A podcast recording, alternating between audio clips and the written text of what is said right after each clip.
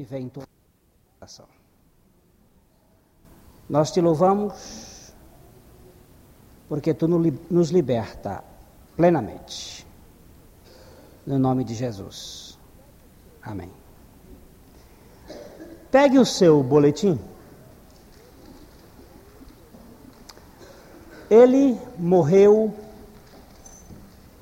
em benefício de todos, para que os que vivem não vivam mais para si, mas para aquele que por eles morreu e ressuscitou. Segunda Coríntios cinco, quinze.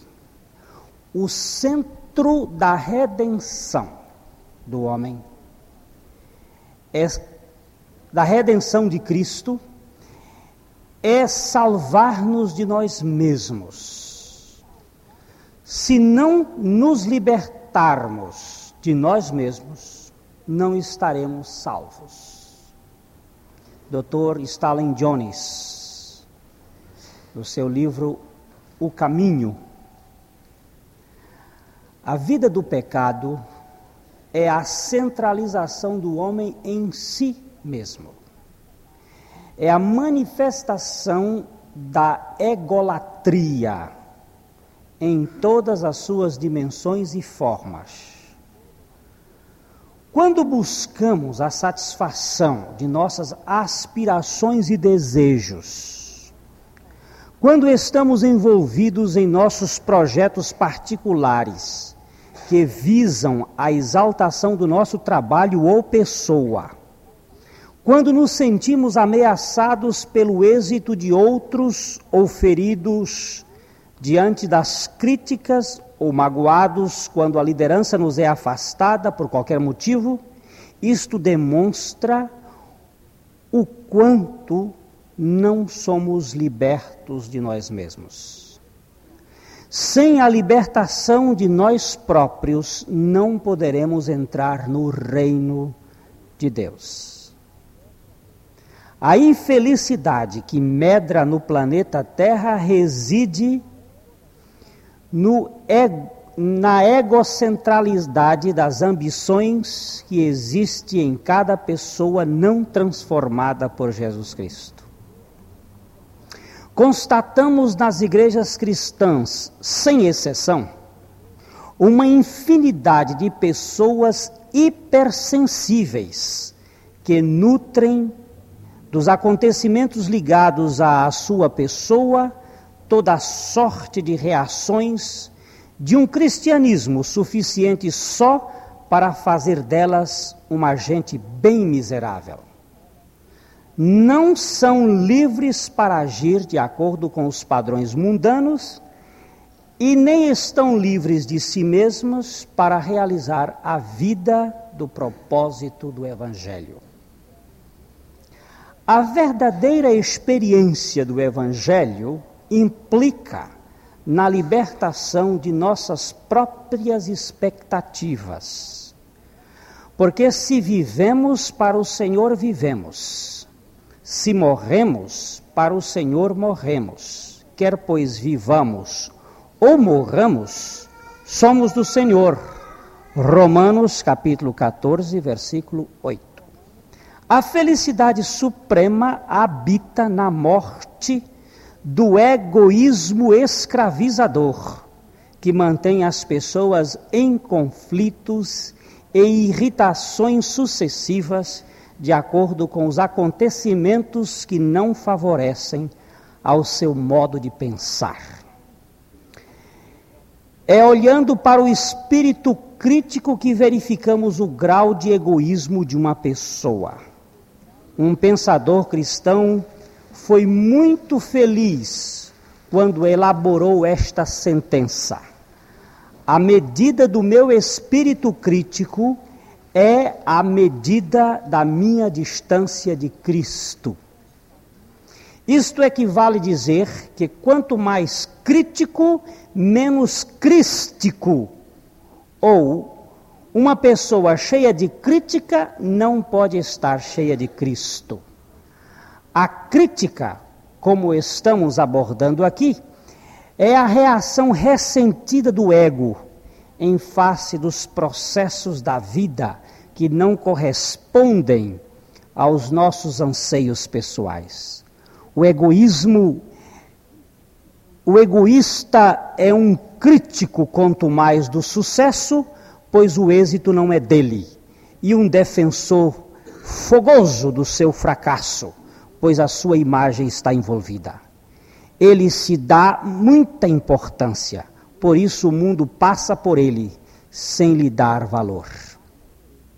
A obra principal do Evangelho isto é libertar-nos de nós mesmos, porque eu, mediante a própria lei, morri para a lei, a fim de viver para Deus.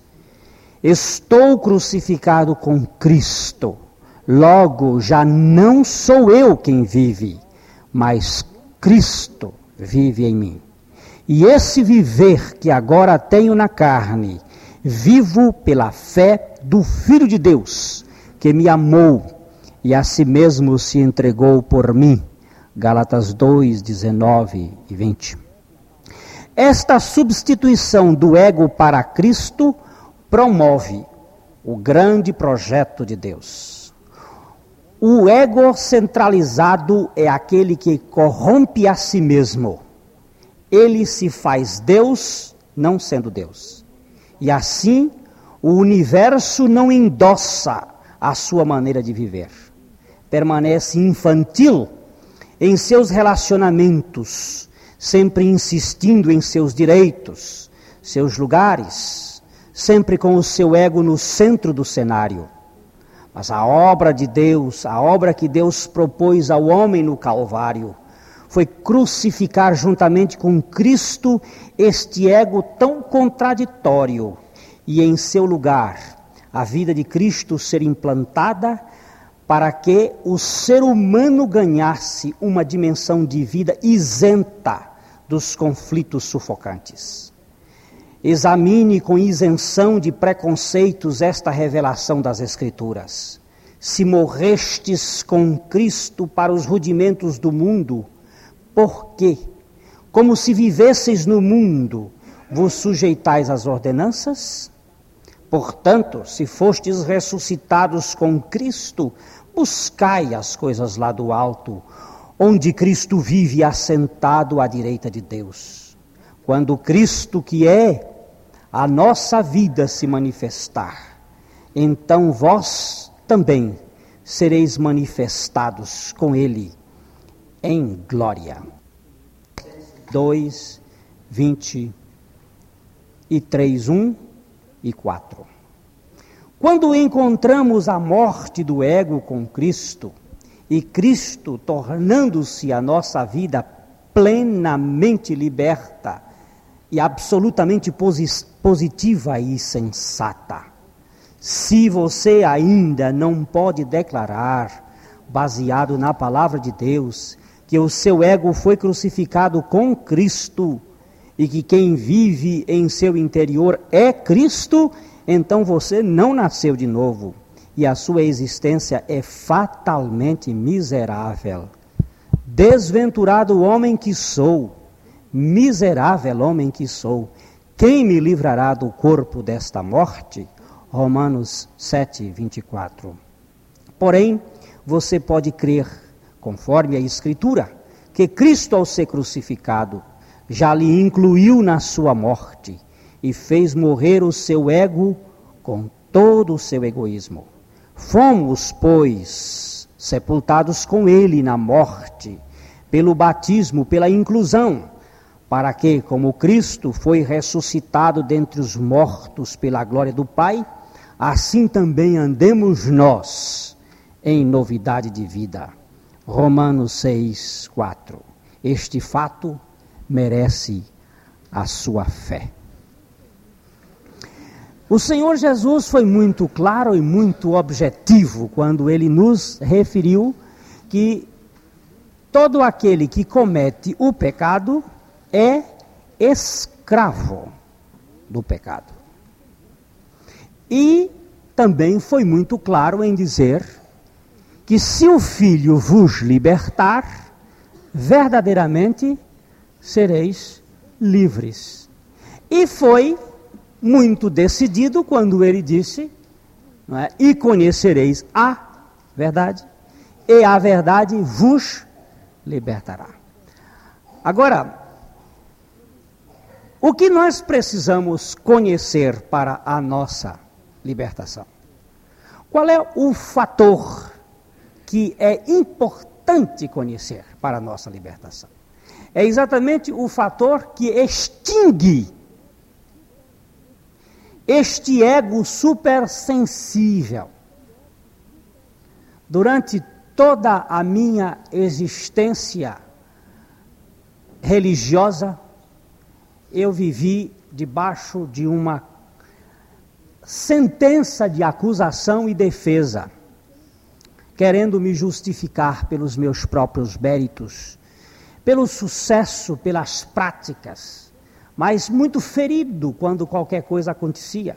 Porque o ego, quando você lhe tira alguma coisa, ele muitas vezes vai por trás a provocar situações as mais engraçadas possíveis. O ego tem uma verdadeira manifestação calendoscópica. Eu não sei se os irmãos conhecem bem o calendoscópio, mas cada vez que se mexe, ele tem uma faceta diferente. O egoísmo humano é tirânico, é terrível. E não há um lugar onde ele se manifesta com maior terribilidade do que dentro da igreja. Muitas vezes ele é orador, pregador, cantor, ele, ele é professor, ele é tudo, mas é o ego. E quando lhe mexem no calo, ele se manifesta, cheio de sua rabugência, de sua nocividade, de, sua, de seu gesto magoado, doentio, deformado. Agora, se este ego não for extirpado, o cristianismo de Jesus Cristo não pode ser estabelecido. Não pode ser estabelecido. Toda a desgraça da igreja contemporânea, odierna e de qualquer tempo, tem sido o ego querendo assumir a primazia da obra divina, quando ele não é competente para isso. A Bíblia vai nos dizer que tudo que não é de fé é pecado. Se nós tomarmos esta palavra a sério, nós vamos ver que pregamos muitas vezes sem fé, cantamos sem fé, oramos sem fé. E o que é isto? É pecado. E se estamos no pecado, somos livres? Todo que comete pecado é escravo do pecado. Que liberdade é esta? Não tem liberdade nenhuma. Nós estaríamos escravos. Agora, o outro lado é que nós não sabemos o que é fé. Existe uma, uma explicação metafísica de fé, que a gente, indo para frente ou indo para trás, está no mesmo lugar. O que, o que hoje se diz que é fé, na realidade não, não se pode nem saber o que é fé. Nós ouvimos pessoas dizendo assim, eu tenho muita fé. Mas quando você cutuca esta pessoa com algum problema, de repente a fé desmorona. Ela rui, porque não havia fé. Fé só existe quando há palavra de Deus para você apoiar. Ninguém pode andar, andar em cima da água, a não ser que ela esteja congelada, mas aí não é mais água, aí é gelo. Não é? Mas em cima de água líquida, ninguém pode andar. Só Jesus Cristo andou e Pedro, mas quebrando esta lei por outra lei maior. Mas você andar, você não tem onde apoiar. Mas se houver um barco, para você pisar em cima do barco, aí você se apoia e você pode ficar em pé e andar em cima. Você está andando em cima das águas, porque existe um apoio para você se segurar. A fé só existe quando existe palavra de Deus para você se apoiar.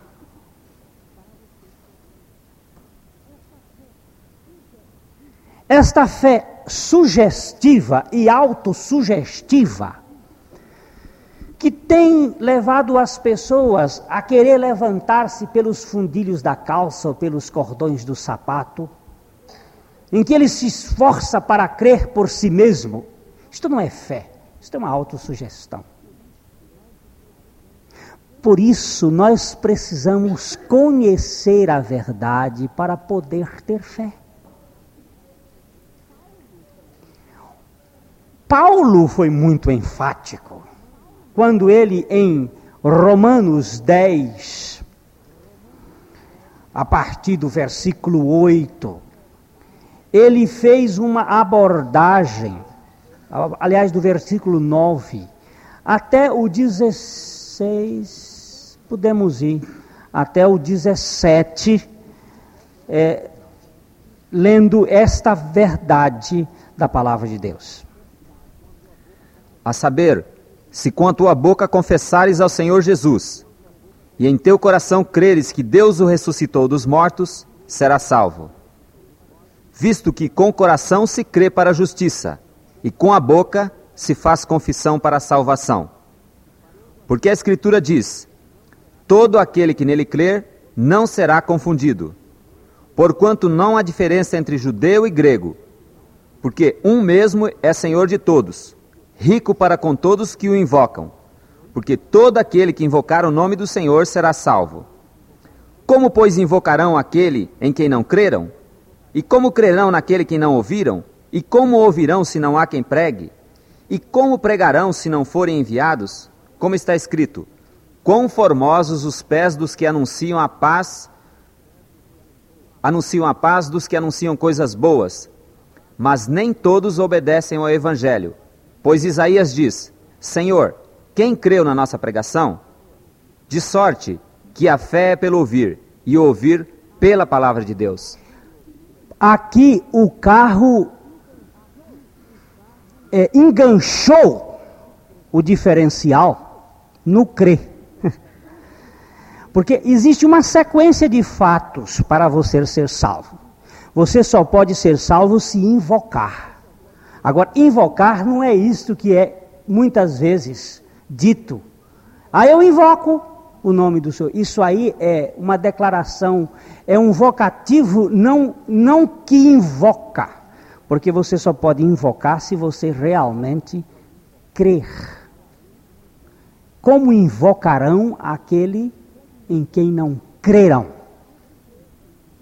Mas o carro ficou emperrado aqui neste crer. Porque ele começa lá dizendo, é preciso que o homem seja enviado e enviado por Deus. Porque muita gente é enviado, é enviado pela missão, é enviado pela igreja, instituição. Eu hoje estava lendo um trabalho de doutor Reinaldo Purim, em que ele estava dizendo, há muitos obreiros que jamais foram chamados, mas que se colocam na posição como se Deus os tivesse enviado. Não foram enviados.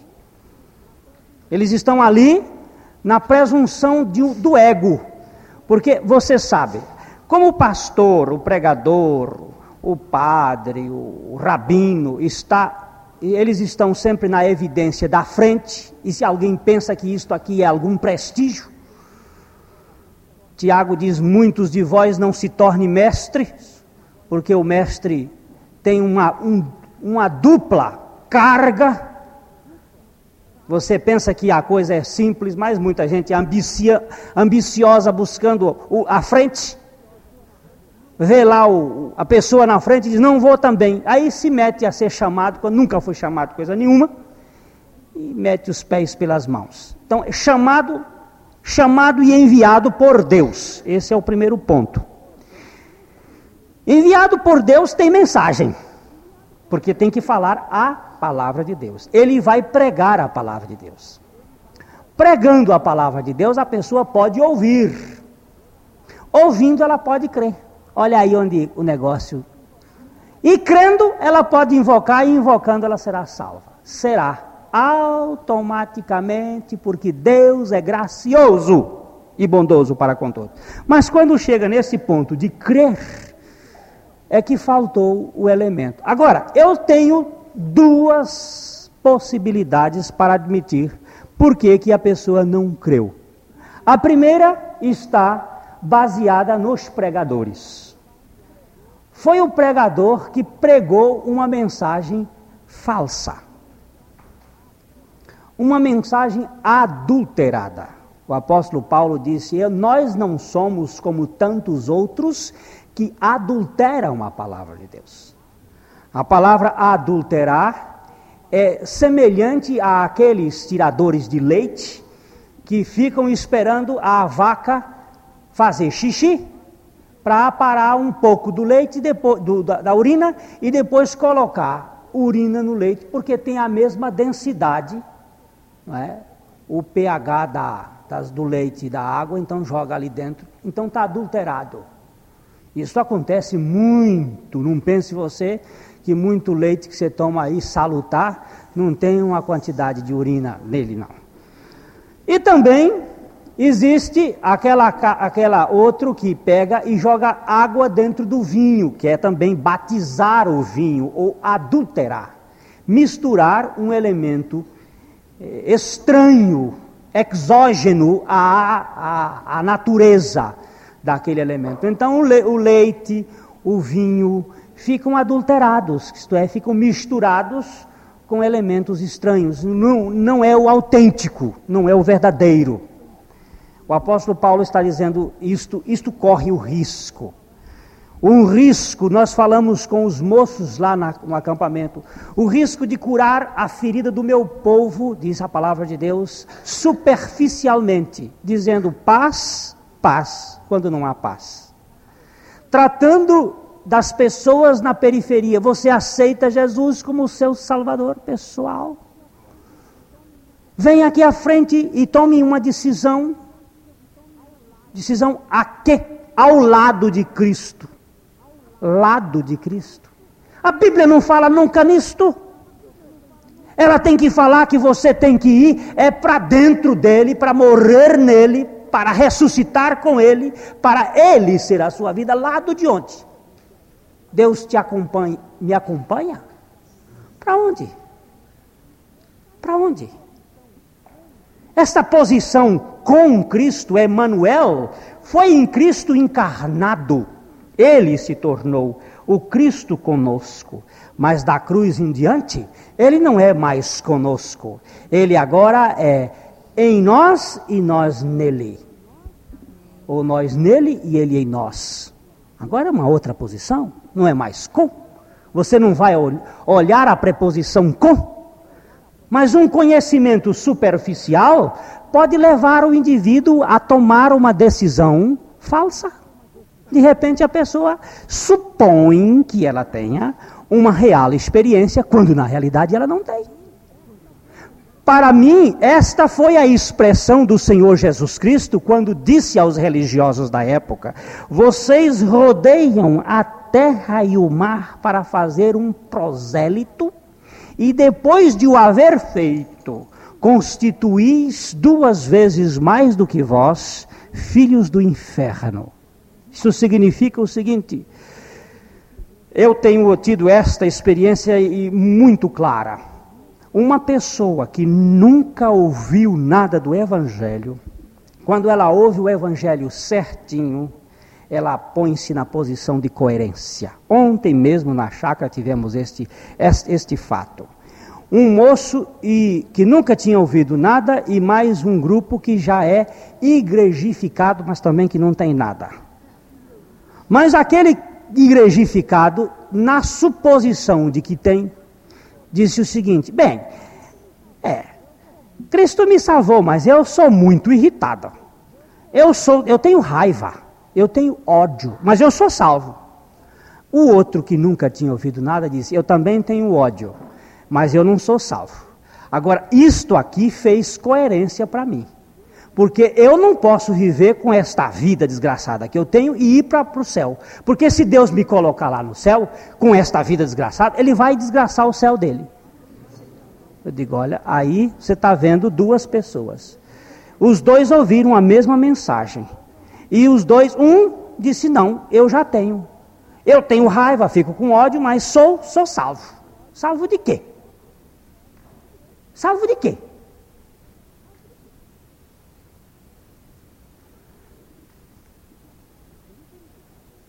Eu preciso verificar bem claramente. E conhecereis a verdade? A verdade vos libertará. Vos libertará. Vos libertará. Então, nós precisamos tomar o cuidado necessário, porque o religioso, de um modo geral, ele se, ele se veste de uma roupagem de autossuficiência.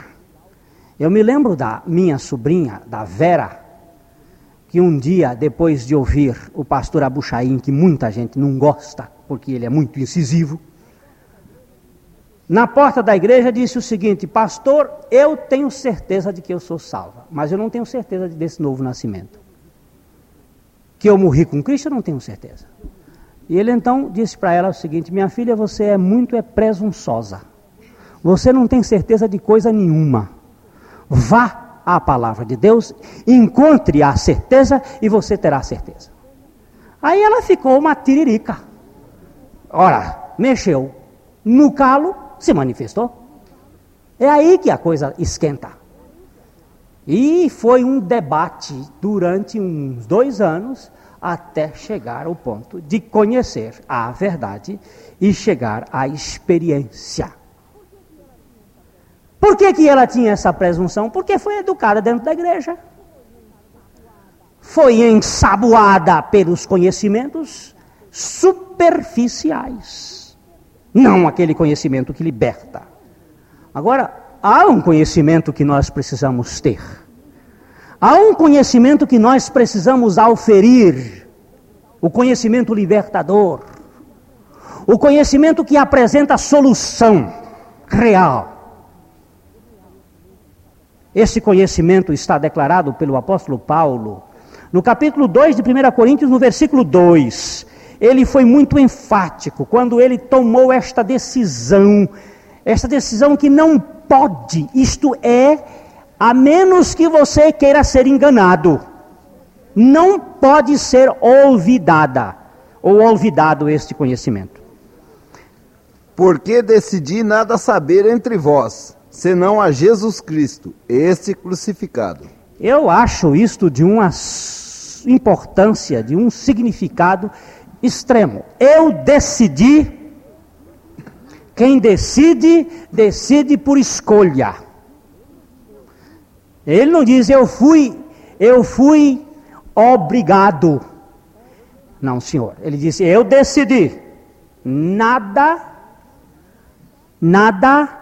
saber, senão, o quê? Senão a Jesus Cristo, e este é demais. Isto aqui é um negócio que, por que esta atitude de querer saber só um assunto? Com tanta coisa para a gente saber, a Bíblia está cheia de assuntos, assuntos maravilhosos, assuntos riquíssimos, assuntos exuberantes. Por quê? Um homem decide saber apenas uma única coisa: decidir nada saber entre vós, senão a Jesus Cristo. Muito bem, se fosse pelo menos Jesus Cristo em toda a sua amplitude, ainda tínhamos muita coisa. Mas o homem vai mais e reduz. E este crucificado. Deus precisa nos libertar do ego. Deus precisa nos libertar de nós próprios. Deus precisa nos libertar da nossa própria estu- estrutura. Vocês veem, o diabo é muito astuto. Ele é astuto. De vez em quando, quando chego aqui, principalmente no domingo à noite, não é? A gente chega aqui, a, o auditório está cheio, muito cheio.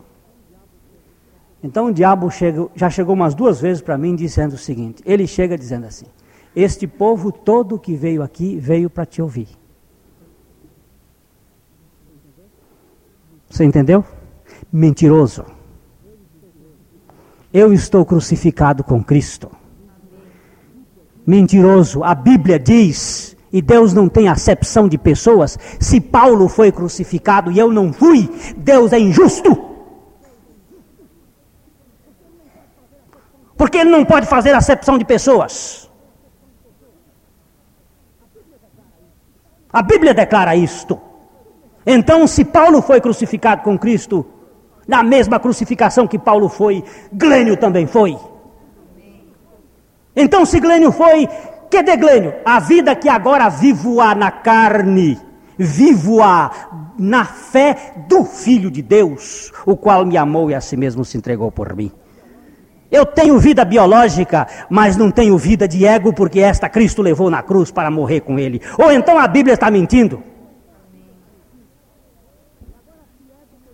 E agora, se ego morreu, a gente pode chutar um cachorro morto, que cachorro morto não faz nada.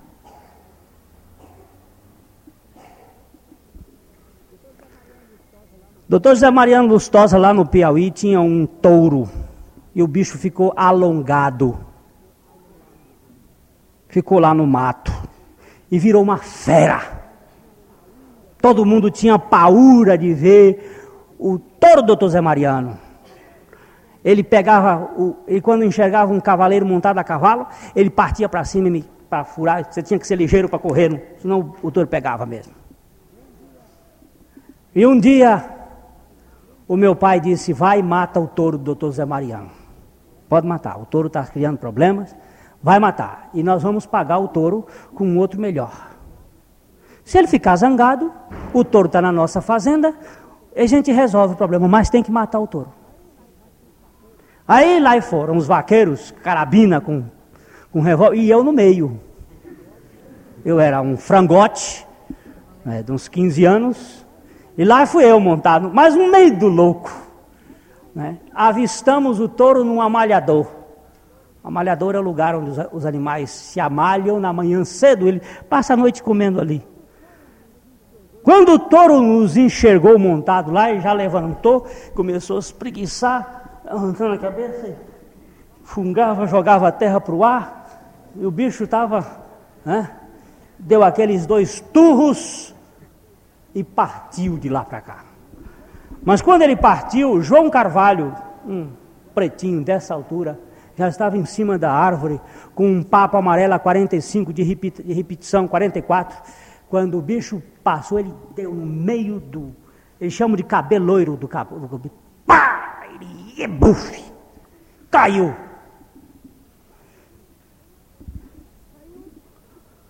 Caiu. Já o outro pulou no chão e sangrou o touro.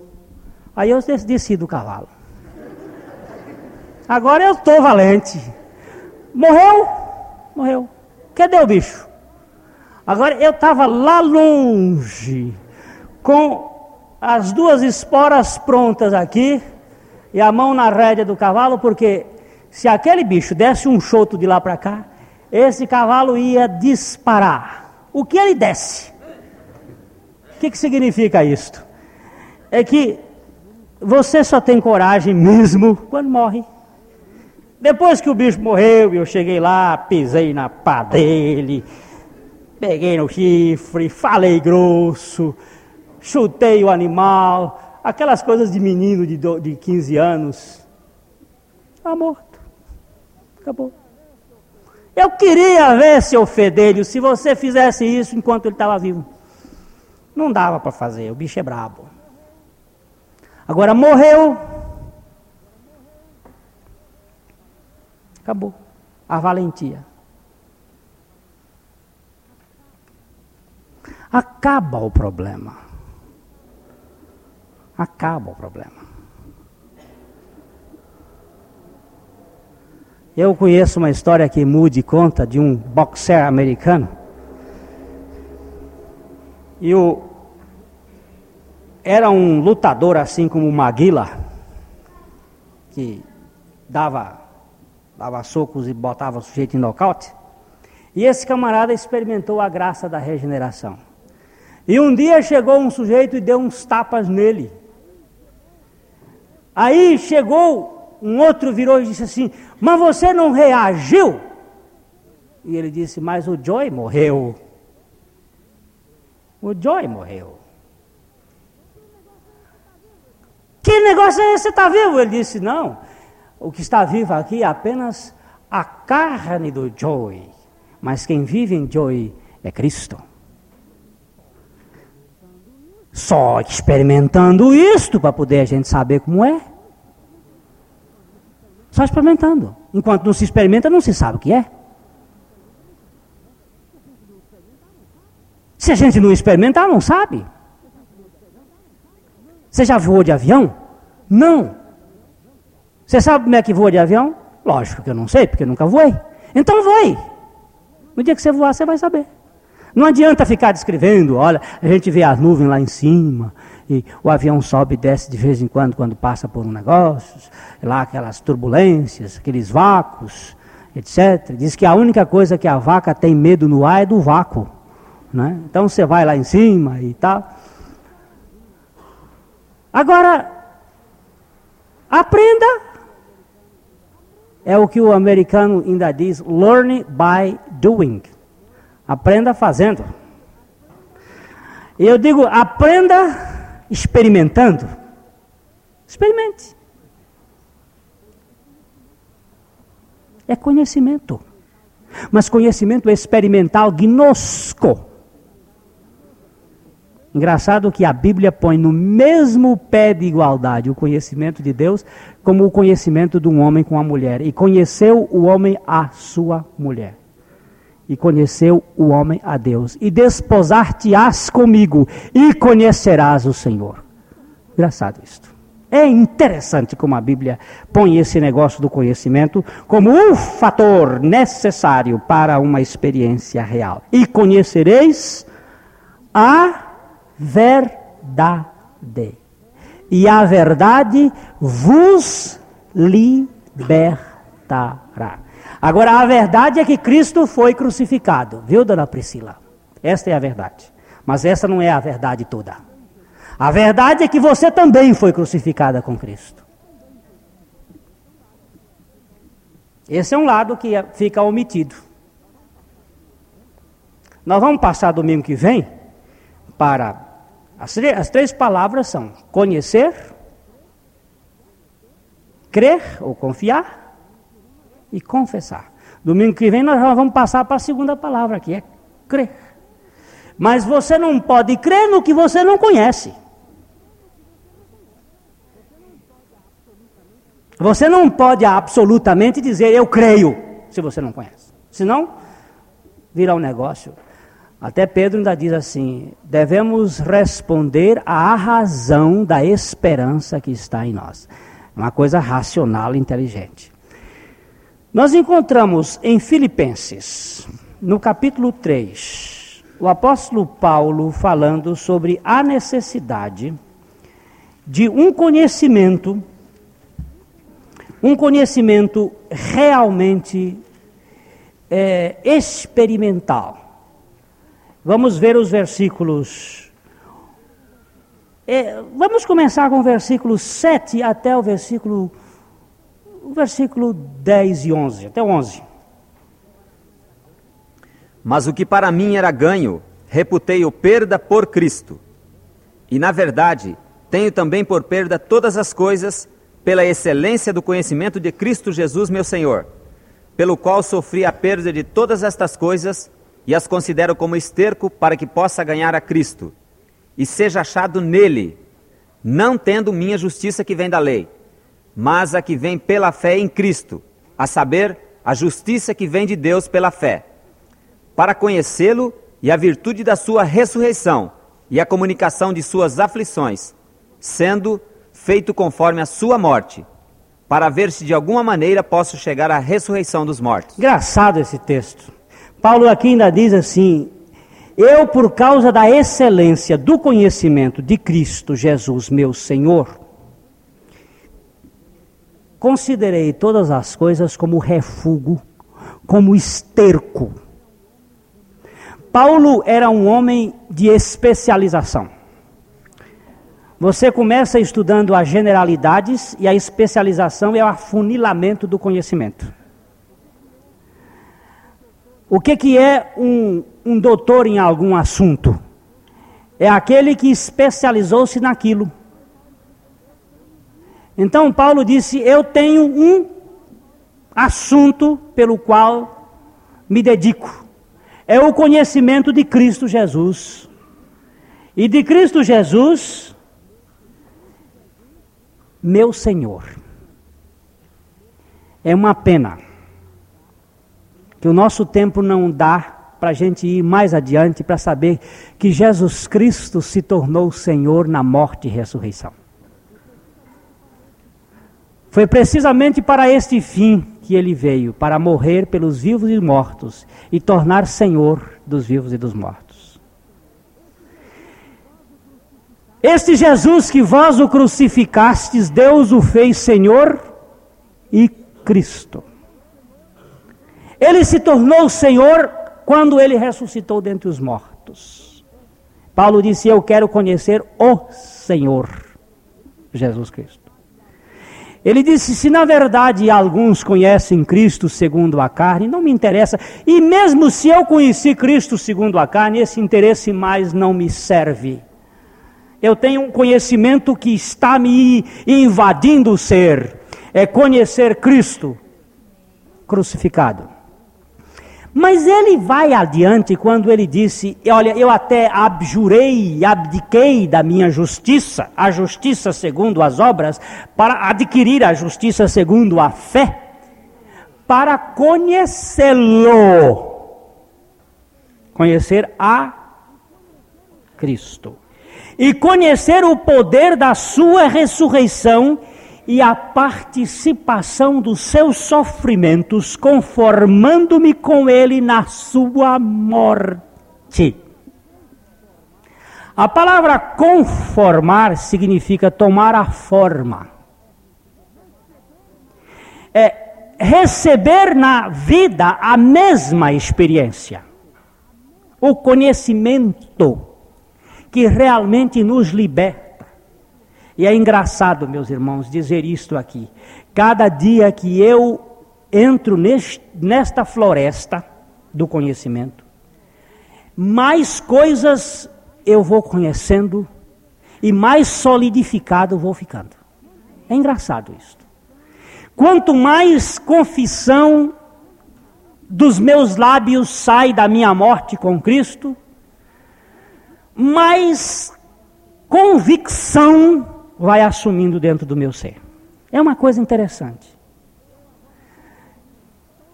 Eu agora já procuro em todas as horas de minhas orações particulares ou públicas, confessar a minha morte como estandarte, como a bandeira que empunho da minha grande libertação.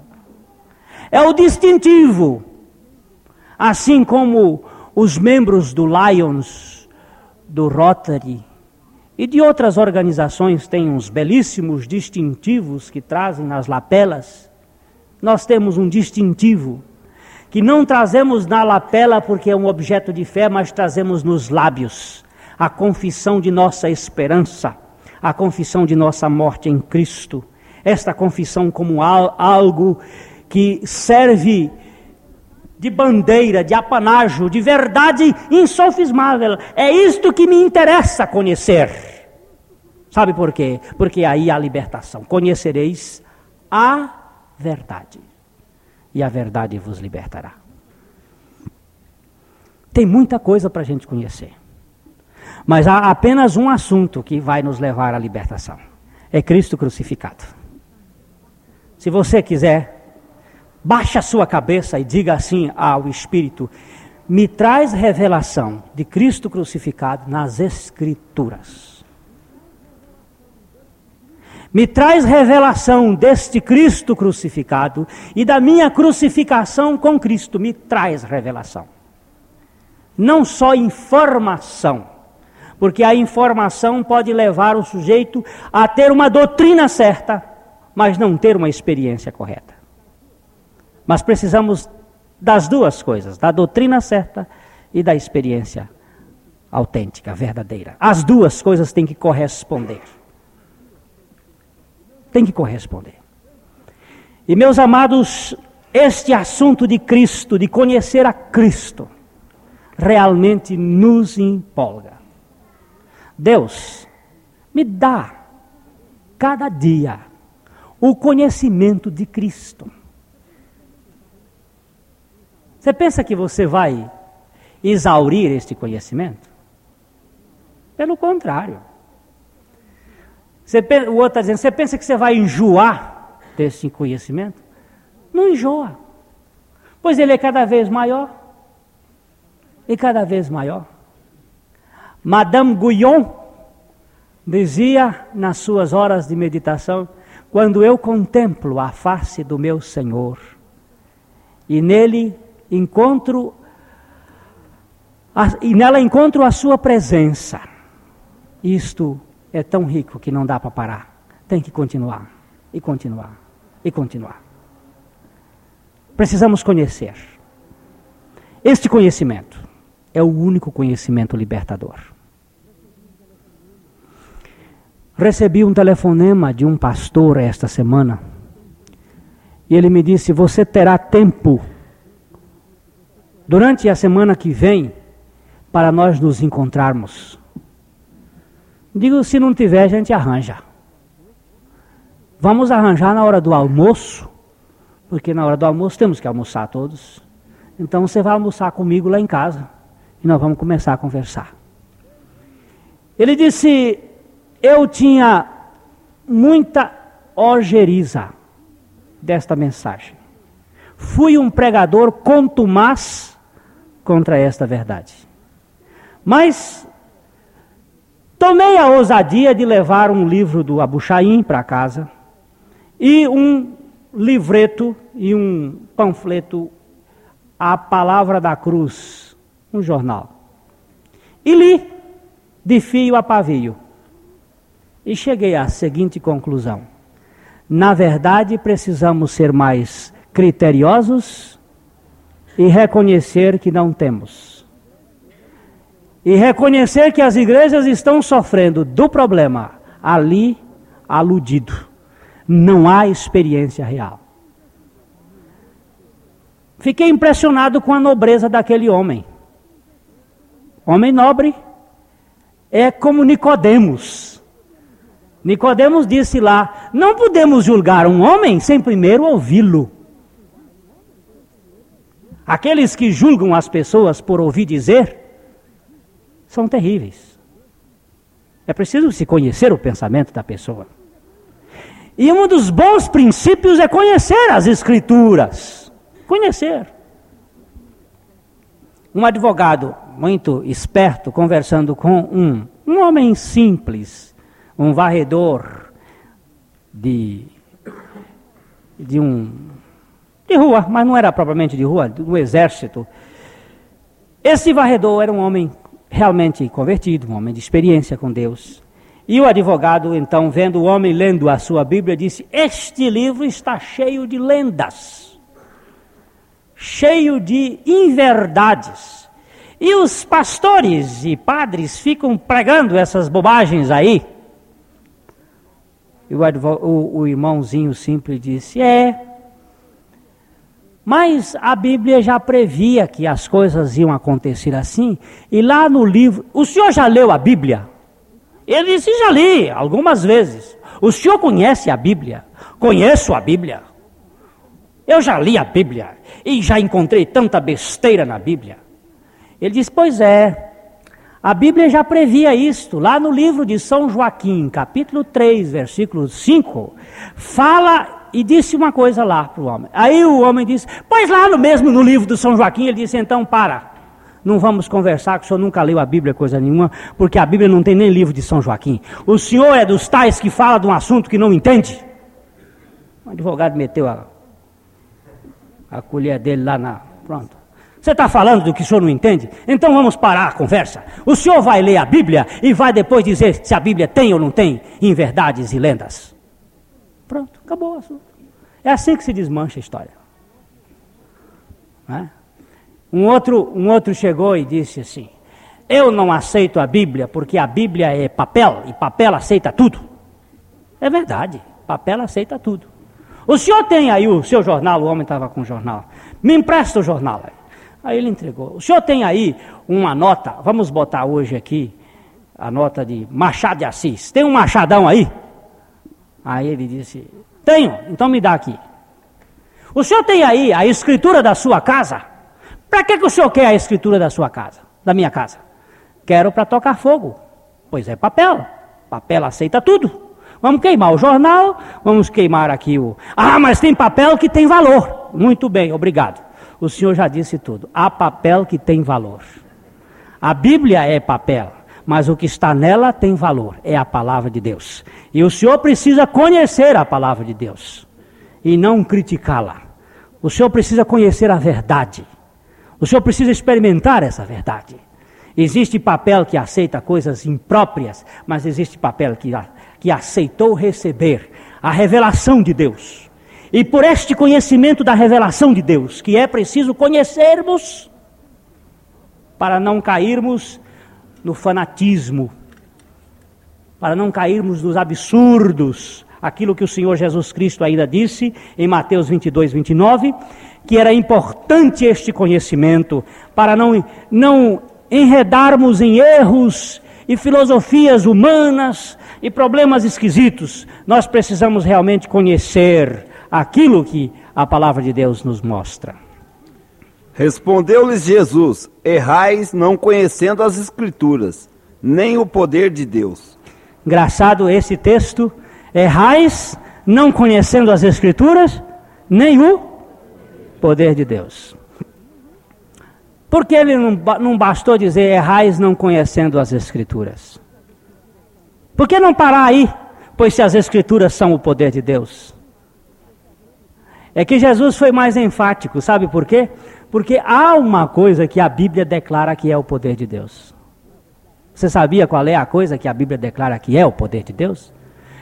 primeira Coríntios um, dezoito...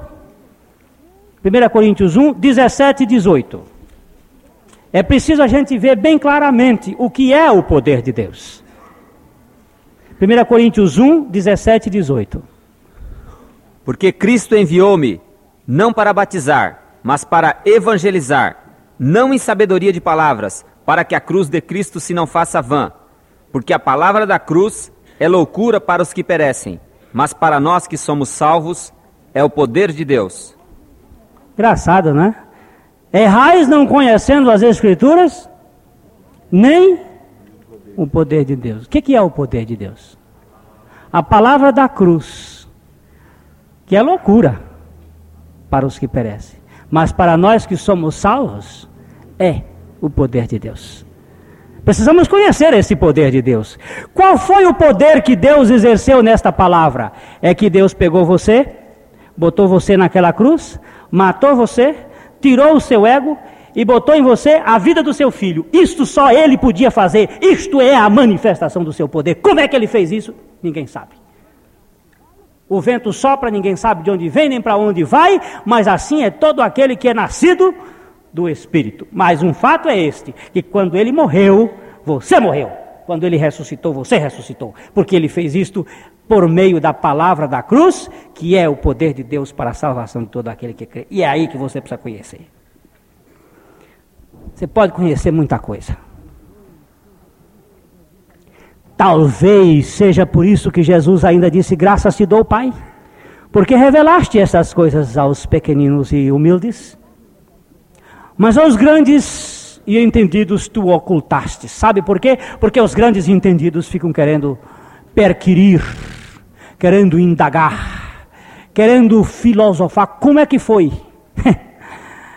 É aquela história da mulher que o doutor Miguel Riso conta. Um pastor muito cioso, muito, muito dogmático, muito sincero, perguntou a uma lavadeira da sua igreja: minha irmã, o que significa a pessoa até antrópica de Cristo? Lavadeira. Ela disse: pastor, eu não sei. Minha irmã, o que significa a união hipostática da alma? É graça mesmo. doutor Miguel Riso conta isso num dos seus livros. Ela disse: eu não sei, pastor. Quando o pastor engatilhou a terceira pergunta para fazer destas perguntas teológicas, perguntas elucubrosas, ela virou e disse: pastor, não me pergunta não, que eu não sei. O que eu sei é que Cristo me transformou. É que Cristo mudou a minha vida totalmente. Isto eu sei. Eu não sei mais. Eu não preciso saber muita coisa não. O que eu preciso saber é que quando Cristo, isso eu preciso conhecer, é que quando Cristo foi crucificado, Glênio Fonseca Paranaguá, que não havia nascido, já tinha sido crucificado com ele. E que quando este Glênio tomou conhecimento deste fato, foi só dizer assim: se o Senhor me deu, isto é meu. Muito obrigado, porque o que é dado não se pede, se recebe. Você vai ver e depois você vai, vai dizer assim: bem que ele disse que é verdade. Eu fui procurar o verbo buscar no Novo Testamento e achei três vezes a ideia de buscar a Deus. No Velho Testamento é buscar, buscar, buscar, buscar, buscar, buscar. No Novo Testamento é receber, receber, receber, receber, receber. Porque no Velho Testamento não havia sido dado, agora que foi dado não é mais buscar.